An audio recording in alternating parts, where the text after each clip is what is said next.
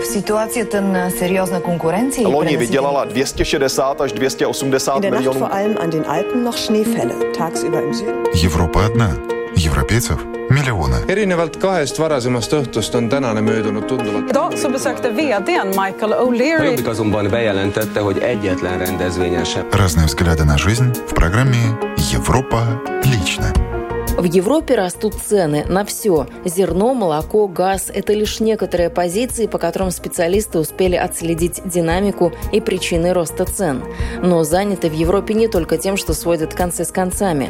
Так в Чехии озабочены тем, что меньше стало садов и огородов, а в Польше задумались о будущем языка. Об этом и не только расскажем сегодня в программе «Европа лично». Меня зовут Яна Ермакова, и начнем с новостей, которые пришли из Финляндии. Слово журналисту телекомпании «Юли» Любови Шалыгиной. Ассоциация кинологов Финляндии сообщает, что в стране не хватает так называемых книжных собак и собак-компаньонов. Собаки-компаньоны обычно посещают дома по уходу за престарелыми и инвалидами, а книжные собаки – частые гости в библиотеках и школах. До пандемии собаки-компаньоны участвовали в сотне тысяч встреч ежегодно. В прошлом году таких встреч удалось организовать лишь 40 тысяч. Также количество собак, участвующих в этой деятельности, снизилось наполовину за время пандемии. До коронакризиса четвероногих компаньонов насчитывалось около двух тысяч. Сейчас их в два раза меньше. То же самое касается и книжных собак, помогающих детям справиться с трудностями чтения. Из Финляндии отправляемся в Швецию. Исследователи, которые изучают динамику цен на зерно, считают, что рост цен на самом деле больше, чем это продиктовано войной в Украине. Слово журналистам подкаста русской службы шведского радио. Одного снижения производства пшеницы и других зерновых недостаточно. Цены сильно подскочили еще до начала военных действий, и тогда это повышение цен объясняли дорогим бензином и подорожавшими удобрениями. Потом уже на цены начала влиять война. Так и по мнению ученых центра Agri-Food Economic Center при шведском сельскохозяйственном университете, другими словами, ученые делают вывод, что в повышении цен на зерновые большую роль играют опасения людей и их ожидания. Имеют значение и просто примерные прикидки или рассуждения, говорит Турбjörn Янсен, доцент отдела макроэкономики. Det är säkerligen så att det delvis är en, en slags försäkringsmekanism kan man säga. De, С одной стороны, это своего рода защитный механизм со стороны крупных покупателей зерна. Они хотят подстраховать себя, чтобы быть уверенными, что к осени получат столько зерна, сколько им требуется. И ради этого они готовы заплатить более высокие цены, объясняет Турнбьорн. А цены на зерновые резко подскочили на бирже на целых 35% между 1 февраля и 5 апреля. Продолжаем тему роста цен, которые растут сейчас во всех странах Европейского Союза. Так в Эстонии только лишь за год закупочные цены на молоко выросли наполовину. Для такого роста цен есть несколько причин. Это и засуха в Европе, и общее удорожание молока на рынке. Об этом в интервью русской редакции новостей ЕРР рассказала глава Союза пищевой промышленности Эстонии Сирия Потисеп. Все компоненты для производства и для фермеров, и для производителей молочных продуктов подрастают. И подрастает э, за то, что мы видим, что и чувствуем, что э, действительно сейчас в мире и в том числе в Евросоюзе сухо.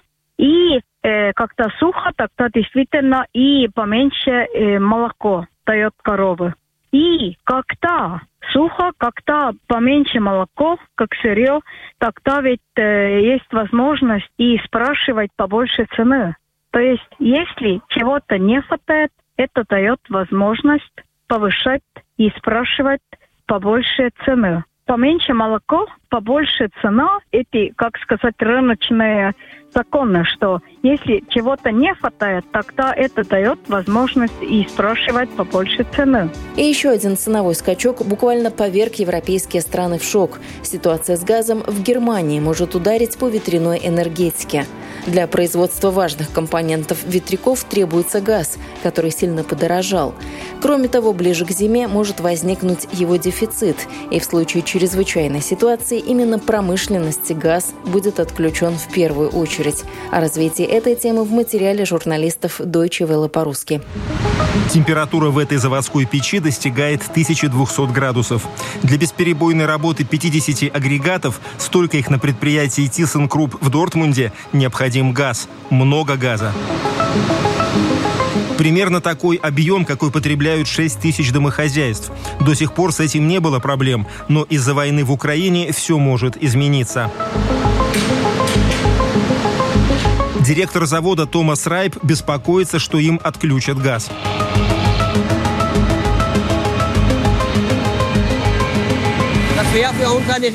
Для нас это стало бы огромной катастрофой. Даже несмотря на то, что продукт, который мы выпускаем, уникальный, если мы не будем производить требуемого количества, у нас возникнут проблемы.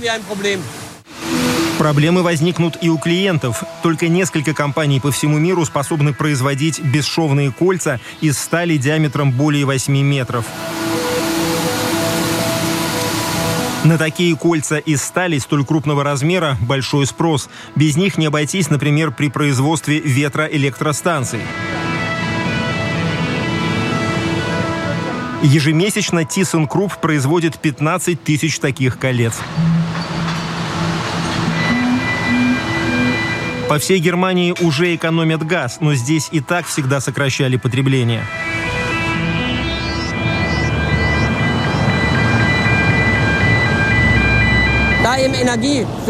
Поскольку энергия является для нас существенным фактором затрат, мы всегда стремились сократить ее потребление до минимума.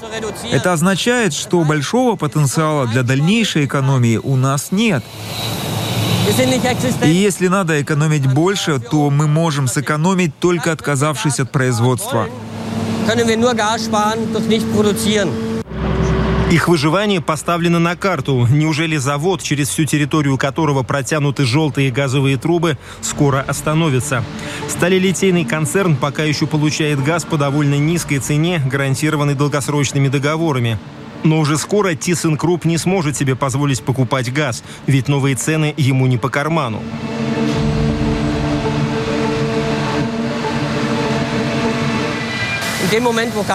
Как только возникнет дефицит газа, мы исходим из того, что эти контракты будут недействительны. Это означает, что с этого момента нам придется покупать газ на спотовом рынке. И тут возникает вопрос, получим ли мы газ вообще? И самое главное, по какой цене? Цены на газ на спотовом рынке уже сейчас бьют рекорды и могут в 7 раз превышать старую цену на газ, прописанную в договоре. Такой дорогой газ предприятие не может себе позволить, и тогда ему придется отключить многие заводские печи. Напомню, вы слушаете программу «Европа лично». Продолжаем и сейчас отправляемся в Чехию. Число общественных садов и огородов в Чешской Республике драматически сокращается. Это оказывает отрицательное влияние на состояние окружающей среды, предупреждают специалисты. Только за последние 10 лет в Чехии были ликвидированы 2000 таких территорий, что вызывает у экспертов по охране окружающей среды серьезную тревогу. Продолжит журналист русской службы чешского радио радио. Из-за нехватки земель с целевым назначением под строительство жилых домов в последние как минимум десятилетия в стране начали использовать садоводческие поселения, а в некоторых случаях и дачные участки, которые ранее выделялись и закреплялись за товариществами для занятий садоводчеством и огородничеством. И если прежде участки садоводческих товариществ находились чаще всего за пределами города, то позже они уже стали частью городской среды, поэтому девелоперы проявляют к ним повышенный интерес в целях дальнейшей застройки. Только с 2009 по 2019 год в Чехии были ликвидированы 2000 садоводческих поселений, что вызывает у экспертов по охране окружающей среды серьезную тревогу. Сохранение таких поселений особенно важно в городах, поскольку они способствуют адаптации к изменению климата. Садоводческие поселения снижают температуру в городах, которые часто перегреваются. Ситуация в городской среде усугубляется в связи с тем, что бетон и асфальт поглощают солнечную энергию, отдавая ее в виде тепла, при этом надолго задерживая его даже после захода солнца. Поселения также обладают потенциалом предотвращать наводнения, говорит сотрудник сотрудница Академии наук Чехии Барбора Дужа и поясняет. Садоводческие поселения в целом помогают улучшению микроклимата, а также удержанию влаги в ландшафте.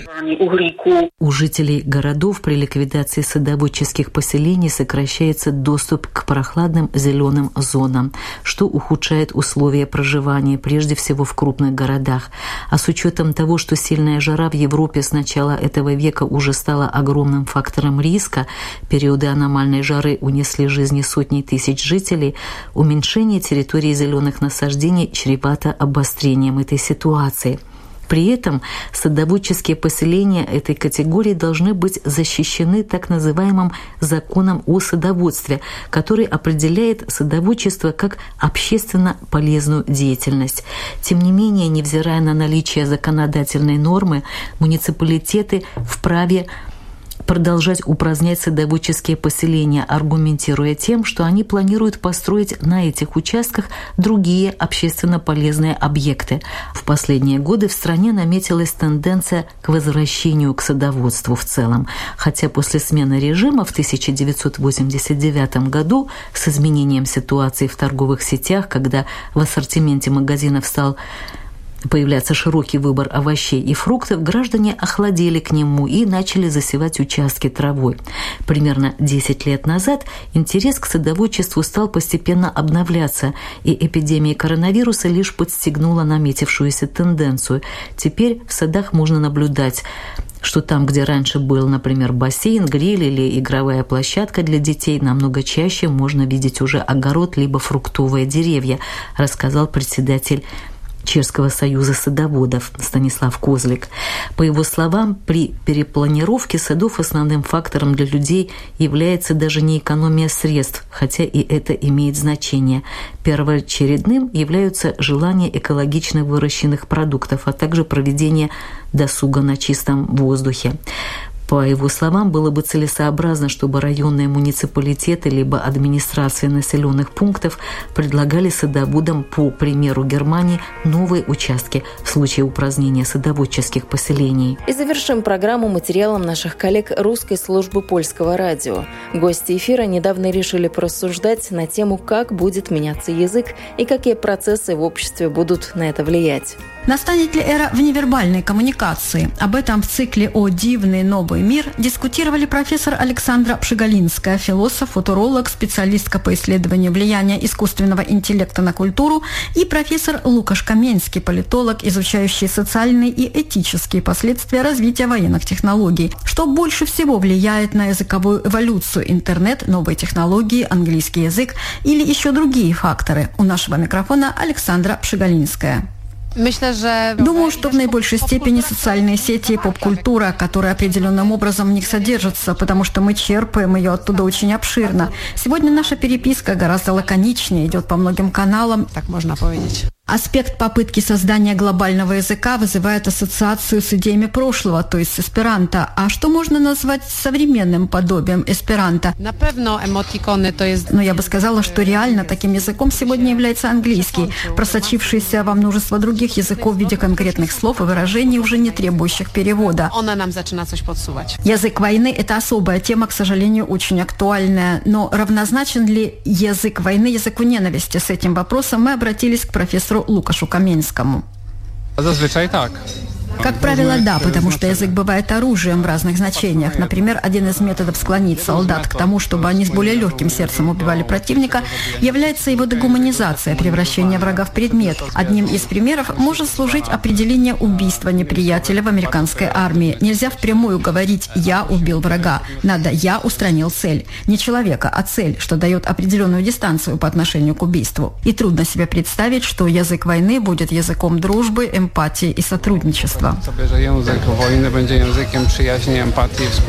В целом все идет к тому, что языков на планете становится меньше. И не потому, что сами языки как-то меняются, например, упрощаются, но потому, что люди не хотят говорить на малых языках, а хотят говорить на крупных и функционально универсальных.